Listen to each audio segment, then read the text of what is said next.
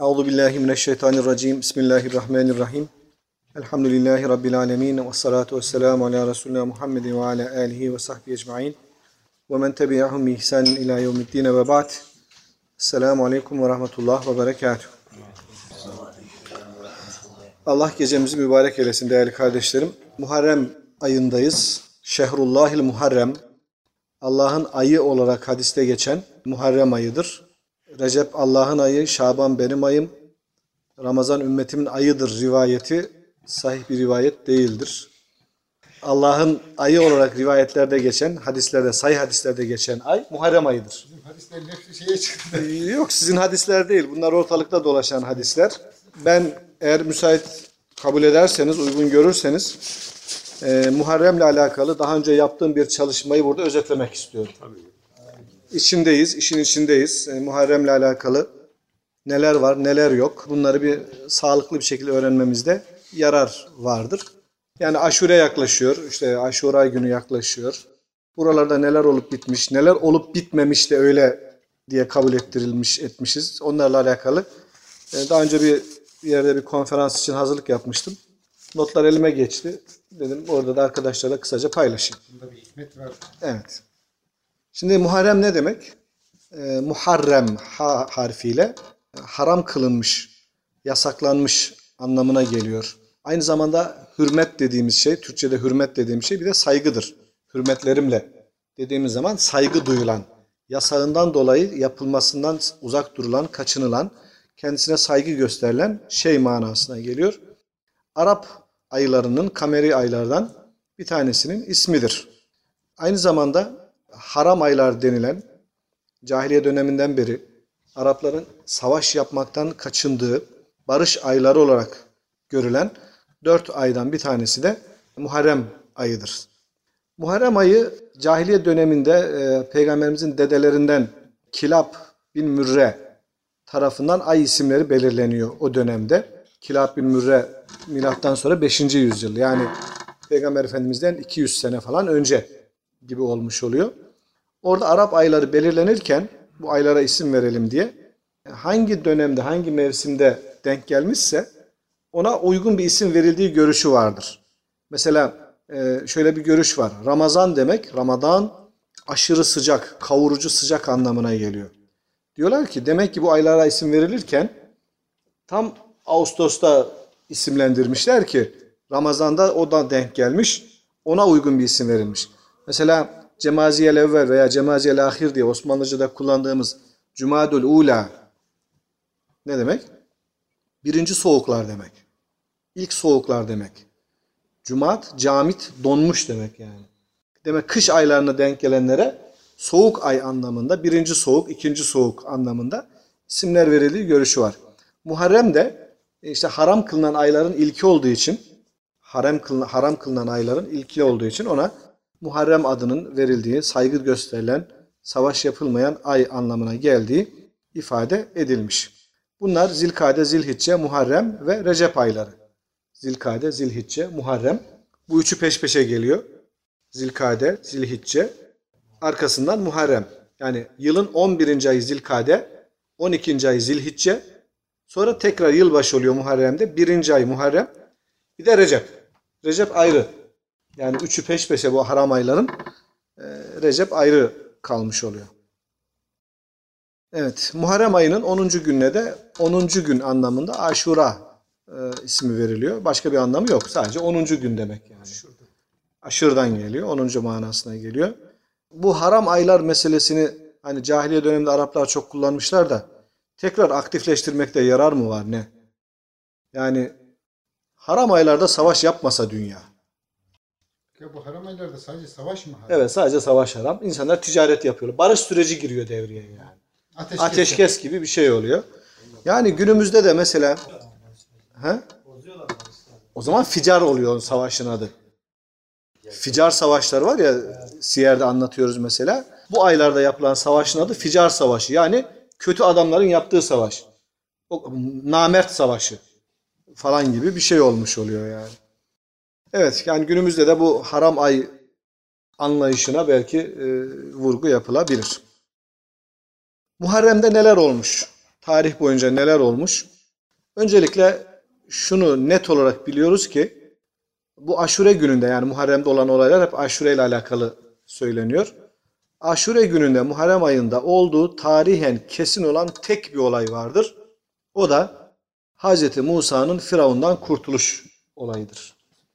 Yani o zulümden çıkışları Aşure gününe denk gelmiş oluyor. Onun dışında Aşure'de şu oldu, Aşure'de bu oldu diye anlatılan olayların hiçbirisinin sağlıklı bir kaynağı bulunmamakta. Muharrem ayında aşuraların ya da Muharrem ayında söyleniyor mesela işte nedir o Nuh tufanı, Adem Aleyhisselam'ın cennetten çıkışı. İşte hepsi Aşure'ye denk getiriliyor yani. Aşure gününde şunlar oldu, bunlar oldu diye. Ya bunların o günde olup olmadığı değil, o ayda olduğu belli mi? İşte belli değil. Tarihen tarih tutulmamış ki. O ay olduğu bile belli. Tarih tutulmamış, ay belirlenmemiş, ay ismi konulmamış. Ama daha sonraki böyle geriye dönük bir isimlendirmeyle bunlar olduğu söylenmiş. Aşure günü Hazreti Nuh'tan beri Sami dinler dediğimiz yani bugünkü semavi dinler anlamına belki gelebilir. O günlerde oruç tutulan bir gün olarak rivayetlerde geçiyor. Yani daha önceki dönemlerde de bugün de oruç tutulan dair bilgiler vardır. E, cahiliye döneminde Kabe'nin örtüsünün değiştirildiği günmüş Aşure. Cahiliye döneminde peygamberimizden yaklaşık 100 sene kadar önce e, yanlış hatırlamıyorsam Yemen Meliki Tübba isminde birisi Kabe'ye ilk defa örtü giydiriyor. O zamana kadar Kabe çıplak duruyordu. Ondan sonra örtülmeye başladı ve bu örtünün de her sene aşure günü değiştirilmesi geleneği cahiliye döneminde devam ettirilmiş. Hazreti Adem'in tövbesinin kabul edildiği gün olması, Hazreti Nuh'un gemisinin Cudi'ye oturduğu gün olması, Hazreti İbrahim'in doğum günü, Hazreti Musa'nın doğum günü, Hazreti Yunus'un balığın karnından çıktığı gün, Hazreti Davud'un tövbesinin kabul edildiği gün, Hazreti Süleyman'a hükümranlığın veriliş günü yahut Hazreti İsa'nın doğum günü gibi bir takım olayların hep bugün günü olduğuna dair şeyler var. Rivayetler var. Bunlarla ilgili evet budur diye kesin bir şey söyleme imkanımız yok. Sadece Hazreti Musa'nın Firavundan kurtuluş gününün buna denk geldiği kesin. Onu hadiste geçiyor çünkü. Onu öyle kabul etmek gerekiyor. Ya Firavun'un boğulma olayı O, oldu. evet o şeyden geçiş yani kavmini kurtarıp Kızıldeniz'den geçip kurtuluşları şey Sina çölüne, Sina Yarımadası'na geçişlerinin günü olmuş olması. Peygamberimiz Medine'ye hicret ettikten sonra Yahudilerin o gün oruç tuttuğunu görüyor.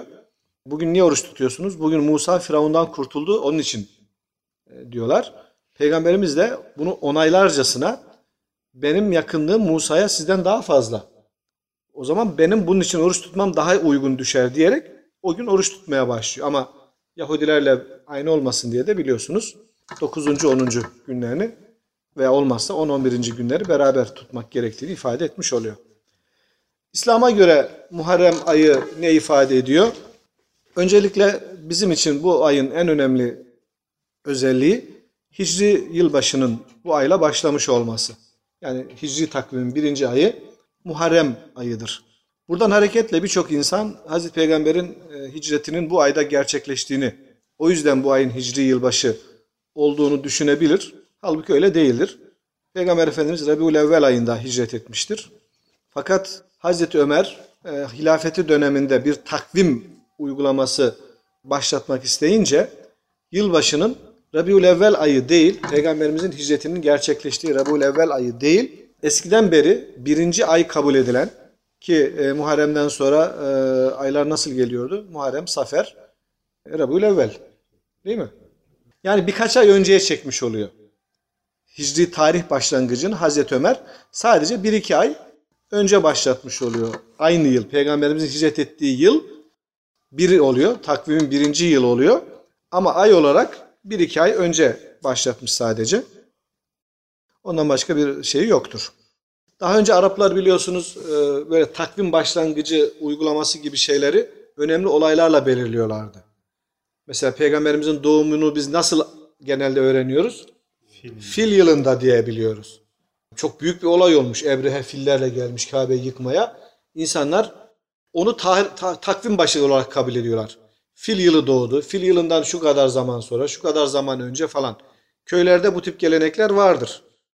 Değil mi? Yani bir kıtlık olmuştur mesela. Sen ne zaman doğdun biliyor musun? İşte kıtlıktan iki sene sonra doğdun. Evet seferberlikten önce sonra falan. Bunlar tak, hala devam ediyor şeyler. Osmanlı Devleti döneminde Hicri yılbaşı kutlamaları yapıldığı görülüyor. Muharremiye hediyeleri dağıtılırmış. Bu ayda dağıtılan hediyelere yılbaşı hediyesi diyebileceğiz belki. Bunlara Muharremiye hediyesi denilmiş oluyor. Peki Muharrem ayında hangi ibadetler var, neler var, neler yok?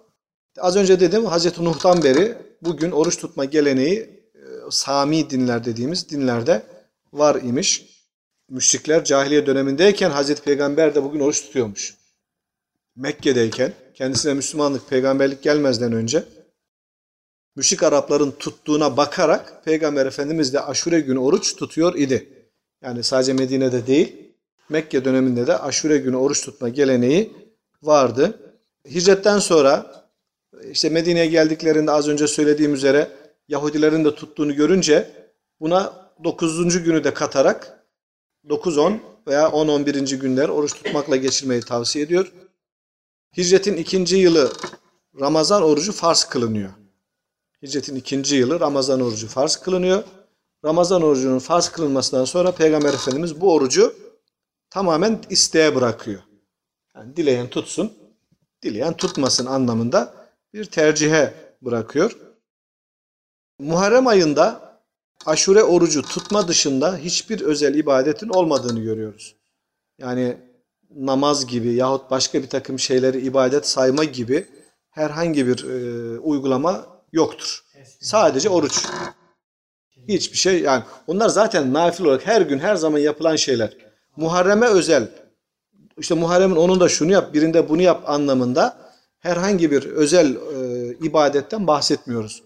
Özellikle halkımız arasında Muharrem aşı gibi böyle işte aşure tatlısı gibi yap, yapıp bunu da sevap olduğunu düşünmek, bunun bir ibadet gibi algılanması da doğru değildir. Yani aşure güzel bir tatlıdır. Yapıp dağıtmakta yarar var. Ee, ama dağıtmazsan günaha girdin. Ee, işte dağıtırsan aşurede dağıttığın için çok daha fazla sevap aldığın gibi şeyler yoktur. Böyle ibadet düşünerek, ibadet olduğunu düşünerek yapmak Allah muhafaza bidat sayılabilir. Evet. Yani bunları netleştirmek için bunları söylemekte yarar var. Muharrem orucu ile ilgili bazı sahih hadislerimiz var tabii ki. Ramazandan sonra en faziletli oruç Muharrem'de tutulandır hadisi var. Allah Resulü aşurede oruç tuttu ve tutulmasını emretti diyoruz. Bir de Allah Resulüne aşure orucu soruldu. Geçmiş sene için kefarettir buyurdular. Geçmiş sene için kefarettir diye buyuruldu. Ee, Bunlar bu konuda oruç tutmanın güzel bir şey olduğunu, aşure orucu tutmanın güzel bir şey olduğunu anlatan e, sahih rivayetlerimiz. Ee, Ekrem Bey'in geçen gönderdiği rivayet, İbn-i Mace'de geçen rivayet. Ee, neredeyse yok bir rivayet.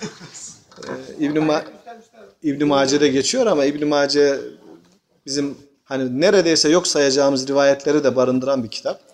O yüzden e, hani onu da bu arada söylemiş olalım. Böyle yanlış hadis öğreniyoruz. Hangi hadis? Şey yani Zilhicce'nin sonu Muharrem'in birinci günü tutulan oruç diye e, 50 yıllık sevaplar falan dağıtılmıştı. Evet. Tabii günümüz dünyasında aşure denilince akla ilk gelen şey belki aşure orucundan, aşure tatlısından daha önde gelen bir algı Kerbela meselesi. Kerbela'nın yani e, Hüseyin Efendimizin şehit edilmesinin bugüne denk gelmesi dışında Aşure'nin Kerbela ile hiçbir alakası yoktur. Yani az önce saydık ya Hazreti Nuh'un gemisi şöyle oldu, Yunus Aleyhisselam böyle oldu falan bir sürü olay sayılıyor hepsi Kerbela'da şeyde oldu diye, Aşure'de oldu diye. E, Hazreti e, yani Hazreti Hüseyin'in şehit edilmesinden dolayı Kerbela'nın kazandığı herhangi bir kutsiyet, herhangi bir e, ibadet havası söz konusu değildir. Çünkü peygamberimizden sonra herhangi bir güne filan olaydan dolayı e, bir şey kazandırmak, dini anlamda bir önem kazandırmak asla caiz olmaz. Aşure zaten aşureydi. Nuh'un gemisinden kalan bir gelenek? Nuh'un gemisinde son yiyecekler kalmış. O bilgi de sağlıklı değil. Öyle Değil, bir şey de mi? yok yani. Evet. Öyle bir aşure niye aşure olmuş? Her şey karıştırılmış. karıştırılmış falan dedi. Evet gemide azık tükenince Aynen. Hazreti Nuh demiş ki herkeste ne varsa getirsinler. Aşure olmuş. Karıştırmışlar, yemek yapmışlar falan derler. Diye ortalığı karıştırıyordu. Bunlar sonradan e, çıkan şeyler yani yakıştırmalar. Yani O şey. Kerbela evet Hazreti Hüseyin'in şehit edildiği günde 10 Muharrem'dir. Yani ona denk O gelmiş. da kesin yani. Tabii o kesin. Ee, o konuda bir şey yok. Ta- tarih meselesinde bir problem yok da. Aşure gününün öneminin Hazreti Hüseyin'in şehadetinden kaynaklandığını düşünmek yanlış. Yoksa aşure zaten aşureydi. Değerli bir gündü. Faziletli bir gündü. Oruç tutulması gereken bir gündü. Şey de ona denk geldi. Hazreti Hüseyin'in şehadeti de ona denk geldi. Bugün günümüzde Şia dünyasının e, aşureyi Kerbela olayıyla bağdaştırarak sadece ondan ibaretmiş gibi göstermeye çalışması büyük bir saptırmadır. Yani aşureye de zarar vermiş oluyor. Aşure açısından da zararlı bir algı oluşturuyor. Kerbela Bağdat yakınlarında, Bağdat'a aşağı yukarı 90-100 kilometre kadar yakın bir yer. Gördüm. Bugün evet görenler belki olur. Fırat Nehri'nin yakınında şeyden Dicle geçiyor biliyorsunuz. Bağdat'tan Dicle Nehri geçiyor. Ama Kerbela'dan Fırat geçiyor. Orada böyle bir şey var. Fırat'la Dicle böyle akıyorlar. Bağdat yakınlarında şöyle bir yakınlaştıkları bir yer var. Sonra tekrar uzaklaşıyorlar. En aşağıda Şattül birleşiyorlar. Arap'ta birleş. Coğrafya hocamız var yanımızda. O yakınlaştıkları yerde Bağdat, Kerbela. Yani nehirlerin yakınlaştığı yerde 100 kilometre kadar yakınlaşma durumları var o nehirlerin. Kerbela orası. Hazreti Hüseyin olup bitenlere karşı bayrak açarak e, oraya gidip işte babasından kalan Küfelilerle şunlarla bunlarla bir arada yönetime e, isyan etmek adına ki Hazreti Muaviye döneminde Hazreti Hüseyin herhangi bir ayaklanmada bulunmamıştır. Abisi Hasan hilafeti Hazreti Muaviye'ye devrediyor. Ortalık duruluyor. Hazreti Muaviye hilafette olduğu sürece herhangi bir sahabinin ona karşı isyan, başkaldırı, muhalefet gibi bir durumları söz konusu değil. Ne zamana kadar? Yezid'e kadar. Yani Hazreti Muaviye Yezid'i veliaht tayin edince şeyler başlıyor. Kıpırdanışlar başlıyor. Sonuçta da Yezid babası ölünce Yezid hilafete geçince Hazreti Hüseyin de onu halife kabul etmediği için ona karşı ayaklanmış oluyor. Öteki büyük sahabilerin yani kendisinden daha tecrübeli, daha büyük olan bazı sahabiler ki Abdullah İbni Ömer gibi, Abdullah İbni Abbas gibi alim sahabilerin tavsiyelerini de burada pek dikkate almamış. Yani ortalık müsait değil. Bu gittiğin yerdeki insanlar öyle kendilerine güvenecek insanlar değiller. Bunlar babana da oyun ettiler. Yani Küfeliler, Iraklılar. Şimdi yapma daha sonra belki fırsat olur falan diye bayağı gitmesini engellemeye çalışsalar da Hazreti Hüseyin e, verdiği karardan dönmedi ve işte Kerbela yakınlarında e, 70 kadar 70'ten fazla Ehl-i Beyt'e ait yani kendi e, akrabaları, çocukları, e, hanımlar, kızlar, şunlar bunlar derken 70 kadar insanla birlikte şehit edildiler. Oradan kurtulan tek oğlu e, Ali Zeynel Abidin'dir. Hazreti Hüseyin'in oğlu Ali. Daha sonra Zeynel Abidin ünvanını alan Ali'dir. O şecerede Hazreti Fatıma'nın soyu diyelim ki. Bu orada bebek olan, bebek olduğu için de öldürülmeyen belki Ali Zeynel Abidin'den devam etmiştir. Bugün Şia'nın imam kabul ettiği o 12 imam sülalesi de odur. Yani Ali, Hasan, Hüseyin, Zeynel Abidin Ali. Hüseyin'in oğlu. Ali dördüncü imam kabul ediliyor. Bugün mesela e, Kerbela'da olanlar tabii ki çok büyük bir e, bizim yaramız, acımız. Ancak Kerbela'yı anma törenlerinde bile her yıl 70'ten fazla adam ölüyor. Yani Kerbela'da 70 kişi ölmüş. Sırf Kerbela'yı anmak için çıkan olaylarda, şurada burada izdihamlarda vesaire 70'ten fazla insan her sene ölüyor. Şimdi bir Müslüman böyle bir anma töreni yapar mı mesela? Böyle bir şey var mı? Hazreti Peygamber'in kendi döneminde o e, Reci vakası diye bir olay oldu. Bir maune Reci vakaları. 70'ten fazla hafız insan pusuya düşürüldüler ve şehit edildiler. Bakıyoruz mesela Hazreti Peygamber'in sonraki yıllarda Ya bu işte 70 hafızımızın şehit olduğu günler. Hadi onları bir hatırlayalım, bir yad edelim gibi. Ee, Hazreti Hamza'nın şehit olduğu gün işte bir analım, bir hatırlayalım dediği gibi bir şeylerin olmadığını görüyoruz. Yani sanki burada da bir saptırma var. O olayları bahane ederek yine aynı ihtilafların sürekli aktif tutulduğu, sürekli canlı tutulduğunu görüyoruz. O olaylarda neler besleniyor? Yani Kerbela'yı anma törenlerinde neler besleniyor? Şii Sünni kini besleniyor sadece. Oraya karşı olan düşmanlık tekrar canlı tutuluyor. O yüzden bu e, Kerbela'yı Hazreti Hüseyin'in şehadetiyle beraber düşünme meselelerini artık şey yapmak lazım. Daha dikkatli düşünmek lazım. E, Sünni dünyada zaten çok o kadar bir şey görmüyor belki ama Şia'nın bunu sürekli kaşımasının altında e, böyle bir tarihi düşmanlık var. Hazreti Hüseyin ve akrabalarına işkence mi ediliyor? Onlar hani zincirlerle kendilerini dövme falan. Ya muhasara ediliyor. Yok o acıyı yaşamak istiyorlar. Yani onların o susuz kalması. Mesela su içmezler. Bu Muharrem oruçlarında su içmezler. E, Metal şey kullanmazlar. Kılıçla kesildiler ya. Mesela yemek yerken metal çatal kaşık kullanmıyorlar. Su içmiyorlar. Yani o anlı sanki kendilerine e, nehrin kenarındalar. Böyle kendilerine zincirlerle vuruyorlar. İşte o acıyı yani şehit edilmelerin acısı. Öldüremiyorlar.